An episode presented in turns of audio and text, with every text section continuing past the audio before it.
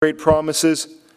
And Jacob was a deceitful person seeking those promises. He really believed them, but he went about getting them in a uh, unhelpful way, you could say. And so he has to flee from his brother. Esau wanted to kill him. And that's where we left off the story. And here we pick up again in Genesis 29. Jacob is journeying uh, far east to a place called Haran. And you'll see the map there. I think it's helpful to have this particularly this morning just for the sake of knowing what's going on in his life. This man, Jacob, is fleeing from his brother to avoid being killed. And look how far he's going up to that northern part where the red arrow is.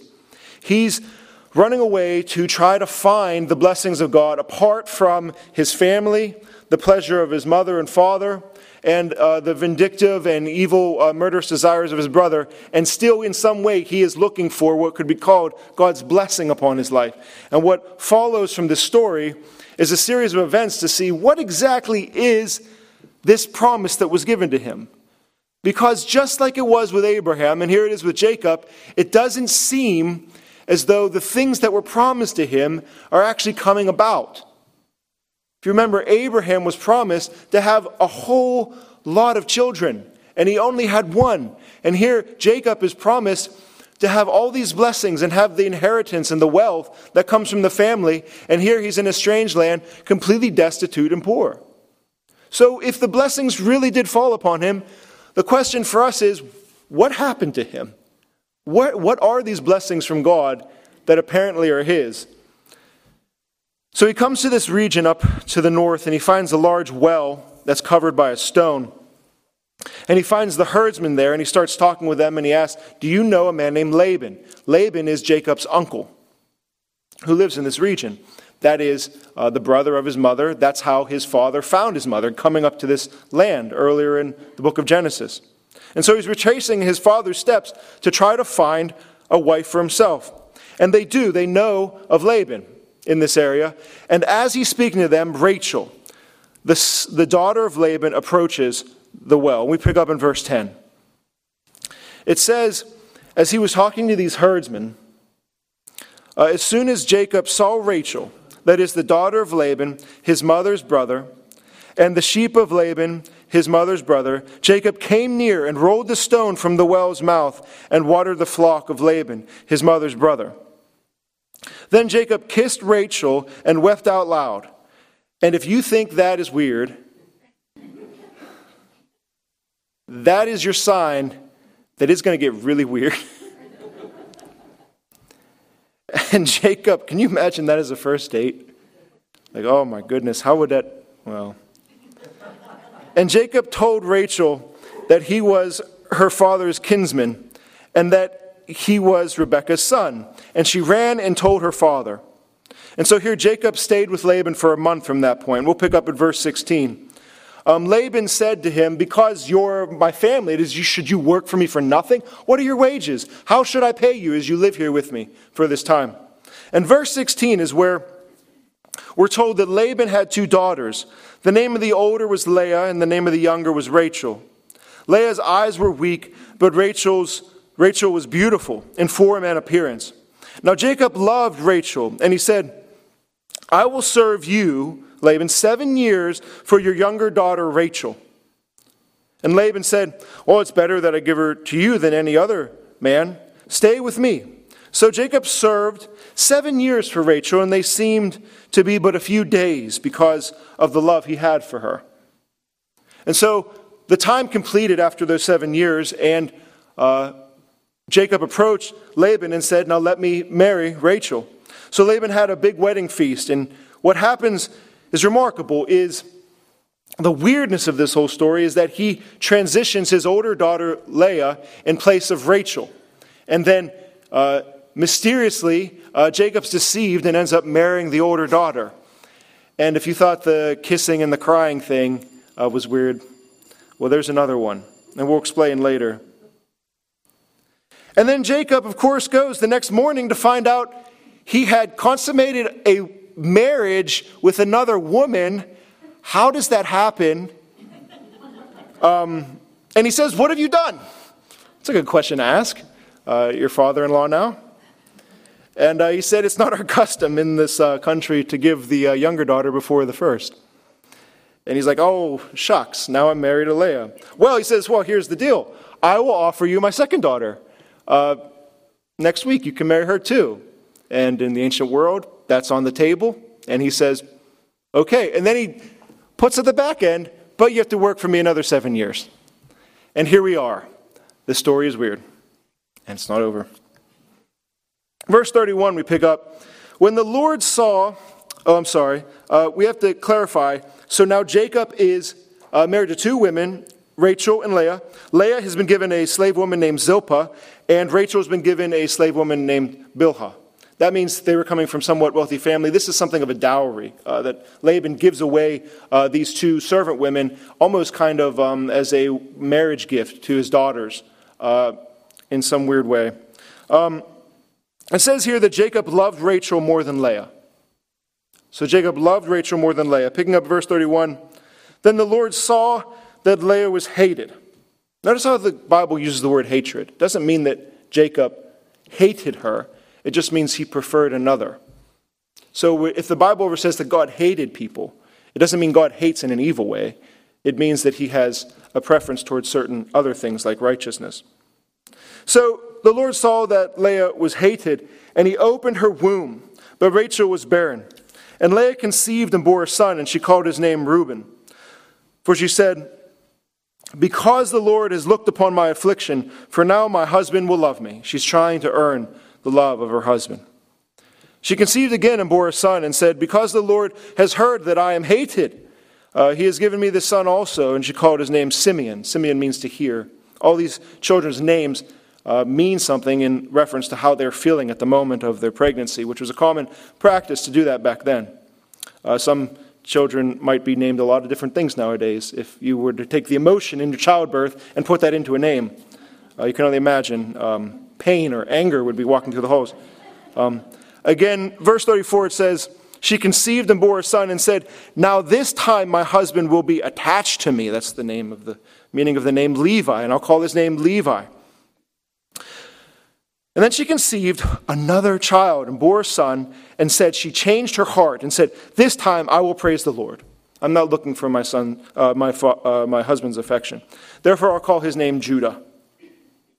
And when Rachel saw that she bore Jacob no children, she envied her sister. Would you imagine? I couldn't see how this went wrong.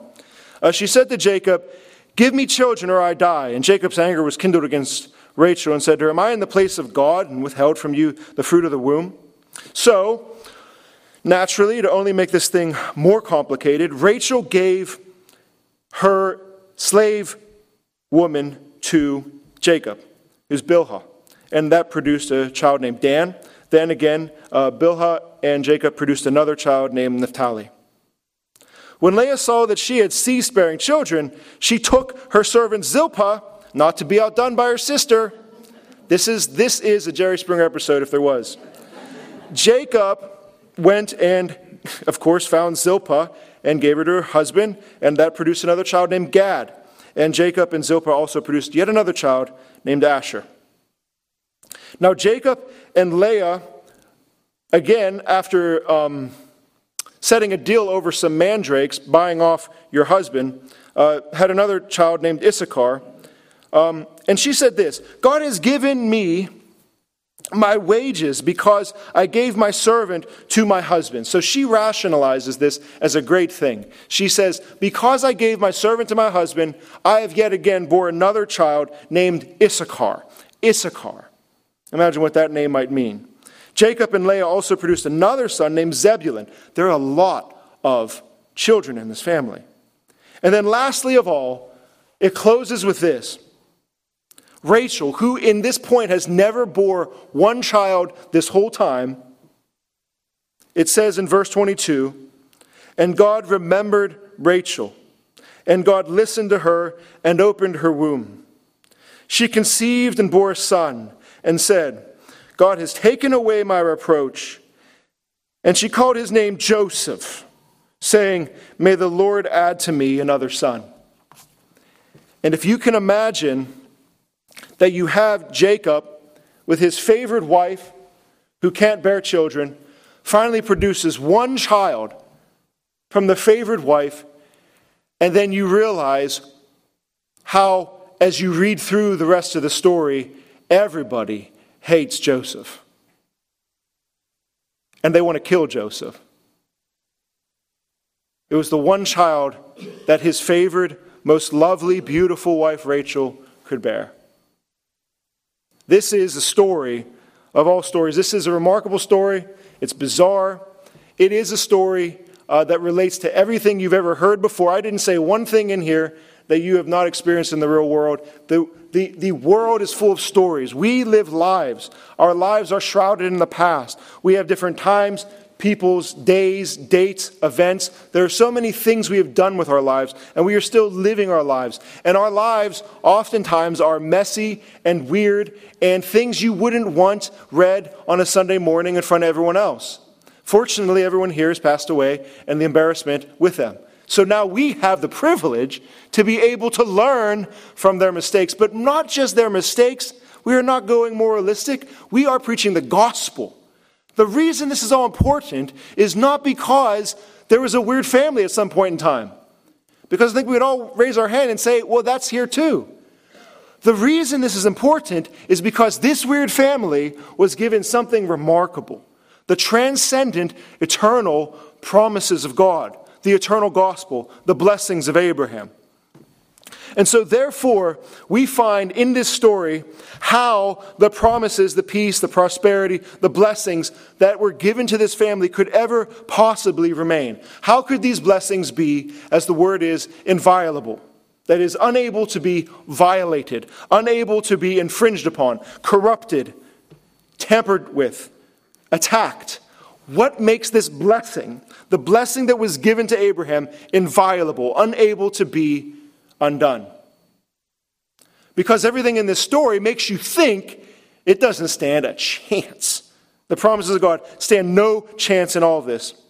And the question you and I would often have as we walk with the Lord in this life is how could God bless me? How could He continue to be pleased with me? There are things in our past, there are pages in our story that are worse than this. How could you really believe that you are blessed and that He would not change His mind? Well, we have to look at the source of it all. We have to look at the nature of where this blessing came from. So, for example, if I were to, if you were to tell me someone came from Antarctica, I would say, well, because you came from Antarctica, I imagine you are able to handle cold weather pretty well. Or if someone said, well, I came from sub Saharan Africa. Well, because you came from that region, I imagine you're able to handle pretty uh, temperature climates very well. If you know something of a person's origin, you're going to know something about their nature. If you know something about the origin of this blessing, you're going to know its nature. You're going to know how it is by nature inviolable, unable to be corrupted. The gospel of Jesus Christ has its origin in this story.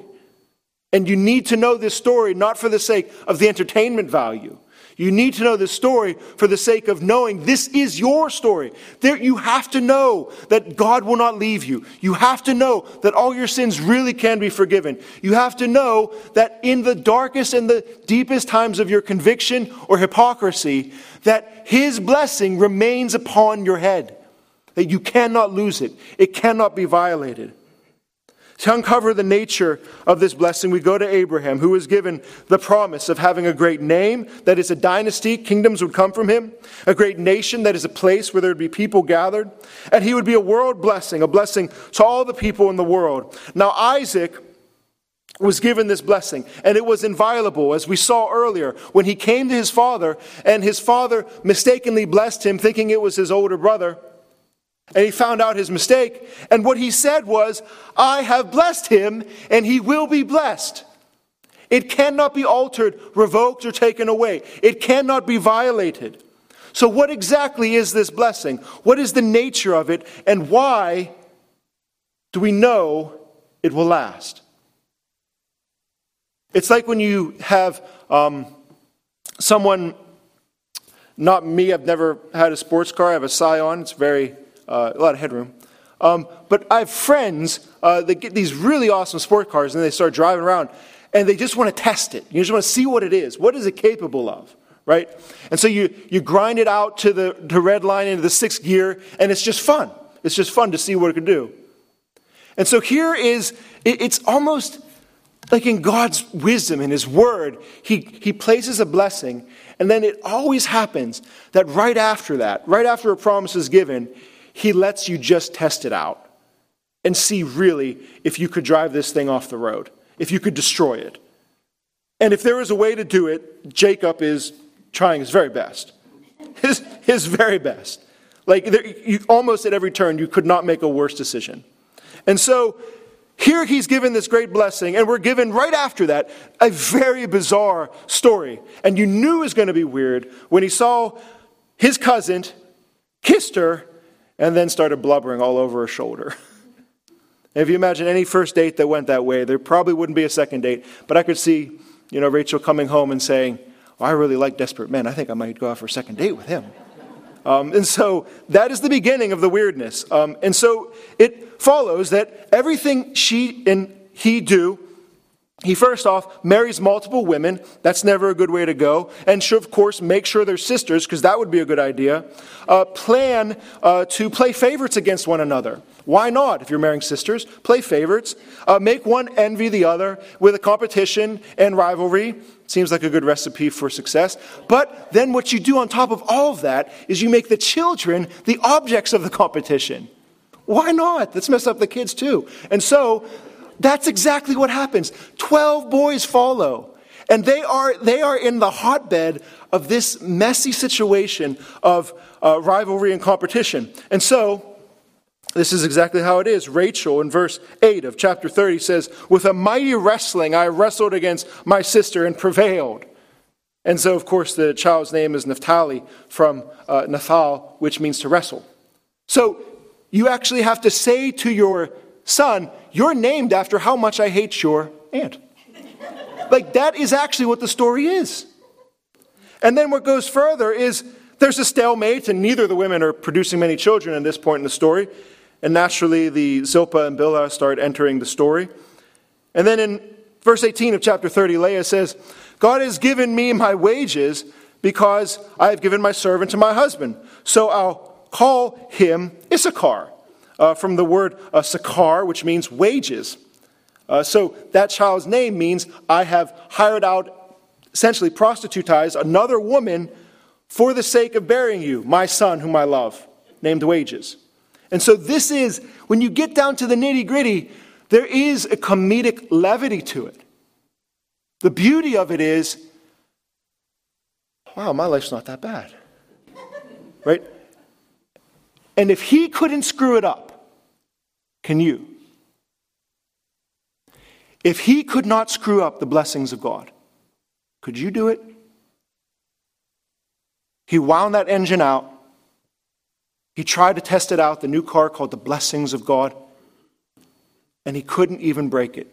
It still maintained for him. Because what happens from all this? Remember, as Jacob was receiving the blessing for the first time from his father, he was blaspheming God. As he was receiving the blessing, he was blaspheming God. In Genesis 27, Isaac says, How have you found that meal so quickly that I told you to go prepare? You're supposed to hunt the animal, kill the animal, prepare the animal, and feed me this meal. And he did none of that. And so what he says is, My Father, the Lord, the Lord, our God, our, your and my, we have the same God. His name is the Lord, and he has granted me success. And as a result of that lie, blessings came upon his head. And it wasn't as though he just said, God gave me success. He said, Yahweh gave me success. He took the covenantal, gracious, holy name of God, Yahweh, and turned it into a blasphemous lie, taking his name in vain. And it was in that process of that high, high handed sin that he became blessed. how could you ever outrun the love of God in the gospel of Jesus Christ? How could anything in your life that you are ashamed of ever ruin this? The very nature of the blessing, it is inviolable. It cannot be altered or undone. So, what happens is Jacob makes a royal mess of his family, yet his family is still blessed and fruitful. And the wives are all envying and hating one another, yet they can't stop making kids. They're still blessed. In the midst of all the mess, what comes out of this is 12 boys who become the 12 tribes of Israel, which is the nation, which is the fulfillment of the very blessing that was given. In the midst of all of that, God will do what God wants to do. And when He says He's going to save you, you will be saved. And you cannot revoke that. It is inviolable. And if he said he's going to save the world through the nation of Israel and the Messiah to come, it doesn't matter how many wives he marries, doesn't matter how many things he does wrong, God is going to save the world through his son Jesus Christ, and all the nations will bow before his toes, and it will happen. And they will do it with pleasure. He will change their heart to love those things. This is the blessing that you and I have been given in Jesus Christ. The very thing, the very thing that we have is that we are brought in Christ, the scriptures say. And inside of him, nothing can touch you. Inside of him, you are held clean and pure. All of the curses, all of the wrath, everything that could ever come upon your life is blockaded from you. It is covered from you by being in Jesus, inside of him, covered, and encap, encapsulated, and wrapped in his blessings. This is the reason Jesus came into the world to do everything in his own body so that we could be in his life, in his body, in his flesh, in his blood, in his time in history.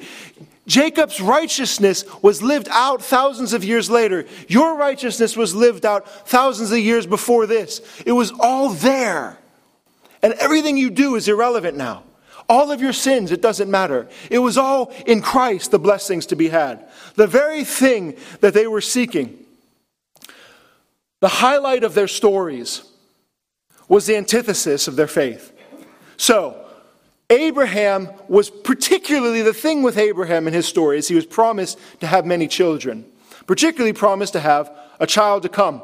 And he just wouldn't get the child. He had to wait, he had to wait, he had to wait. God was deliberately not giving him that one thing he was really looking for in order to stretch him out, to trust, to, to bring faith out of his heart, to pull it out from the belly of his soul, that he would have to rely upon God. So the very thing is this Abraham had few children, but he's a very wealthy man. And the reverse is here for Jacob. Jacob had a lot of children, but he's a very poor man. But the blessings was both. You're supposed to have nations and dynasties and wealth and land and lots of children. But both are getting the opposite side of the spectrum. So when Abraham sends Isaac, his son, to go get married, he sends him up to Haran like Jacob went today. It's a completely different story. The servant of Abraham goes and he has gold, rings and bracelets and all this stuff to make a bridal price, to go and get a woman for his son, which ends up being Jacob's mother, and brings her down and pays for it outright. But here you have Jacob, who has no money at all, but just the same with Abraham. Abraham was all about getting one son, and he couldn't get that son for the longest time. Now, what does Jacob really want? What does Jacob really, really want? Evidently, as we read his story, he wants a lot of money. That's why you go after the firstborn birthright. The, perp, the reason he wanted his brother's birthright is because, as firstborn, he was to inherit double the portion of the inheritance. He would have two times more than Jacob because he was older. And so Jacob said, Well, I want more money. And so he went for the birthright. And then he wanted the blessing. He wanted to have all this fruitful cattle and land and money. And what do we have Jacob here? He's got the birthright, he's got the blessing, and so you have to wonder what kind of birthright and blessing produces a poor man in a strange land who can't even offer a bridal price for his wedding. He actually has to offer his own labor up. Seven years to work for the woman, Rachel. He's as poor as they come. Than just what he thought. I don't know. Maybe, as a Christian pastor, maybe they were about Christ. Maybe all the desires of your heart have to come to Jesus. Maybe it's not about anything else except Him. And the new heavens and the new earth. The blessings are the blessings of His blood and the promised outpouring of the Holy Spirit to renew the mind. The reason he wasn't getting all the blessings he thought is he didn't know the nature of the blessings he was given. And you and I, if you are blessed in Christ, you value God more than riches, His word more than the most purest gold. This means that you are blessed. You are being formed and fashioned for a new heavens and a new earth, for an age to come, an age in which Abraham only knew part. And all of the loves and desires of your heart are being conformed to this one great jewel and treasure, which is Jesus Christ in Revelation, who is the light of heaven itself. There will not even be a sun because his glory and his miraculous wonder will fill the created order. This is the blessing that he had and he barely knew he even wanted. This is the gospel that is given to us. We know the grounds of this blessing cannot be altered because they rely they rely upon grace. They are received by grace through faith. They are received by grace through faith. He believed in these things. He had no idea what he was looking for, but God gave them to him. A simple promise. Romans 4 draws this out beautifully. Romans 4 13 to 14 says, For the promise to Abraham, he would inherit Jesus was speaking about when he came and void. And then Romans 4:16 picks up to say, that is why it depends on faith, in order that the promise may rest on grace and, the guarant- and be guaranteed to all of his offspring, not only to the adherents of the law, but also to the one who shares the faith of Abraham, who is the father of us all. So Paul in Romans 4 is saying, Abraham is the father of us all. Anyone who has faith like Abraham, he is your father. Now, the reason we take it by faith, because the promise depends upon faith. It depends upon faith, the blessings of the promise, because the promise was given by grace. If you don't receive it by faith, then it's not by grace. If the promise comes to you, Jesus, take him. He is yours right now. Fall on your face and have him. He will reveal himself to you. That's, that's the promise, and you don't deserve that at all. It's unmerited entirely. It's 100% of grace. If that's the case, the only way to receive such a thing is to take it, believe it, accept it, and live it. Do not try to understand it in the sense that you should work for it or understand how to bring these promises or blessings of God into your life now through time and space. You accept it, and that makes it unalterable. That's why it can't be broken, because it was never based upon his performances. It was never based in one line of the whole story we just read. Not one of those lines had anything to do with the blessings and promises that were on Jacob's life.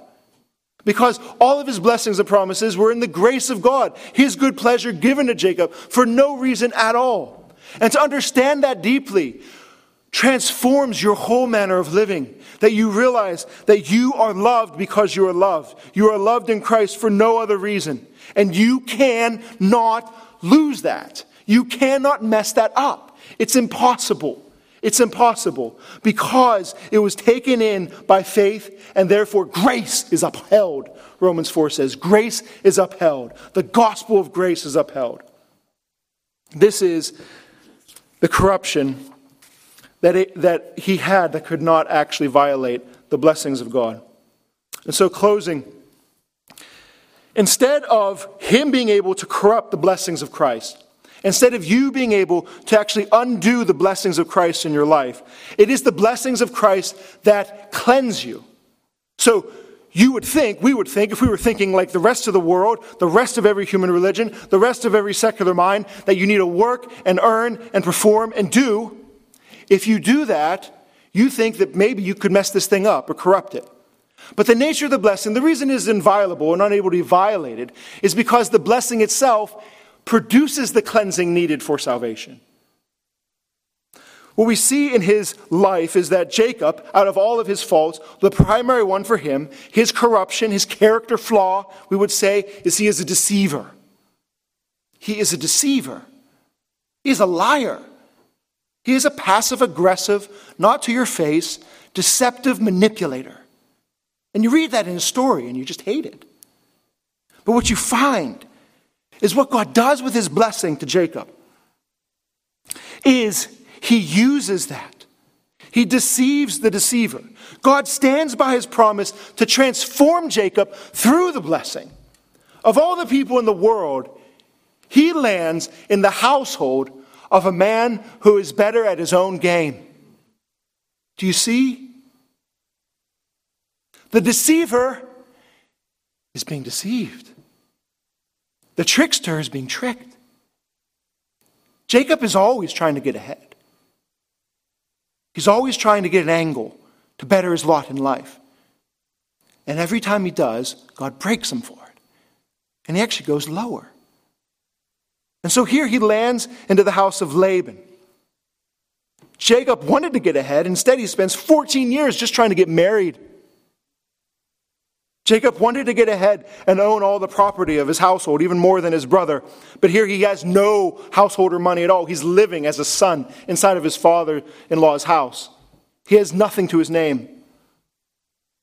He wanted to get ahead. He wanted to circumvent the firstborn privileges of his older brother to have the money.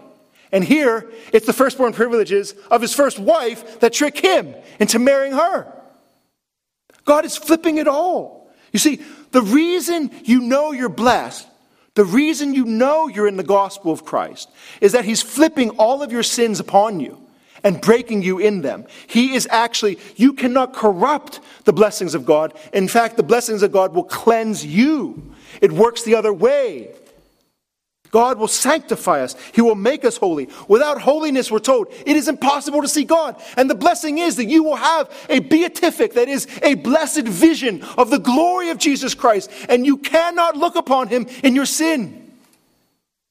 So if you're going to have that blessing, he's got a whole lot of scrubbing to do with you. And so therefore, he will break you in your sin. And if you're a deceiver, you will be deceived. He will flip your sins upon you and bring perfect justice for the purpose of not breaking you, but restoring you, sanctifying you, transforming you. Like a good father, you've been blessed, you've been brought into his home. He will discipline you for your good. And you see, as we look through Jacob's story, he will be a different man by the time we're done with him, rather, by the time God is done with him. What about you? What about me? Can you see the wisdom of why we preach through the narratives of Genesis? Because now you are being given tools by which to try in the perspicuous perspective of God from the top down to look at your own life for a minute. Get out of yourself. Why do you experience that trial? Why blessing? in the um, in the Old Testament, there was um, a problem with Israel. They were rebelling against God, and God sent venomous snakes upon them. And um, those snakes were biting them and killing them. They were called fiery snakes, probably because of the venom burning through their arms or legs, wherever they're bit. And uh, God commanded, in Numbers 20, God commanded Moses to uh, take a bronze serpent and put it on a pole and it was like this as simple as it is. Anyone who would just look at the snake would be healed. The venom would just go away and they wouldn't die.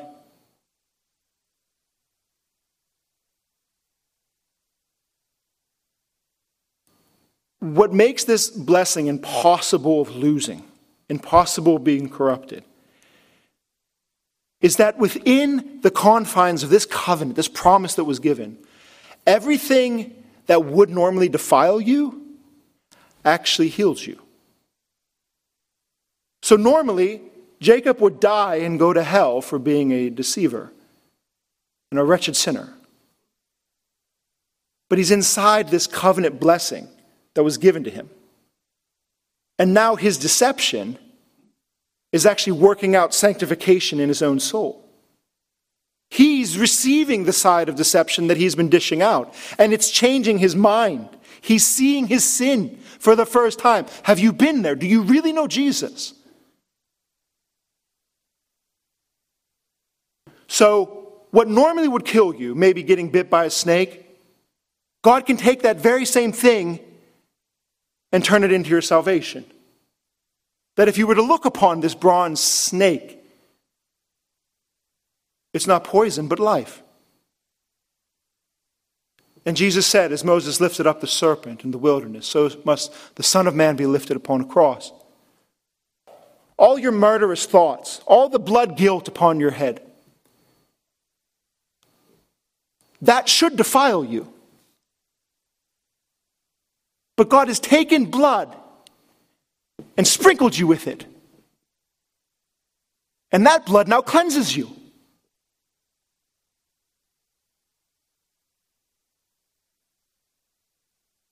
All of your sin that should make you worthy of death was placed on Christ. And he speaks it over you, and now that sin placed on him cleanses you. Jacob was a deceiver, but the deception fell upon Christ. And now all the deception he experiences in his life cleanses him and makes him holy. Look upon that bronze snake. Jesus likened himself to a snake for you. For you. You were the cursed snake. And he said, I will put on snake skin. I will come down to those slithering sinners down there, and I will let them kill me. And in that, defiling, venomous as we are with our words and sinful speech, he let us bite him all over, and now he said, Look to me so that you might not die of your venom. How could that blessing fail when it takes the very thing of death and turns it into life? Therefore, we have be only begun here this morning to unravel what was given to Jacob and what is yours and all of ours who claim Jesus Christ. Dear Father, Lord, this blessing is marvelous and is preparing us for things we know not what. Lord, we pray, Lord, that we would not be like Jacob. We would not be deceivers, but Lord, we know we are. Lord, we pray that we would not ruin our families, but we know we do. Lord, we pray that we would not be envious like his wives and cruel, but we know we are. But Lord, what we also know, and I pray that we may never forget as a church, is that we are blessed and that your blessings cannot be undone, and that you, you use even our own sin for our salvation. In Jesus' name, do this. Do this again and again until we meet you that final great day and behold of your glory. Amen.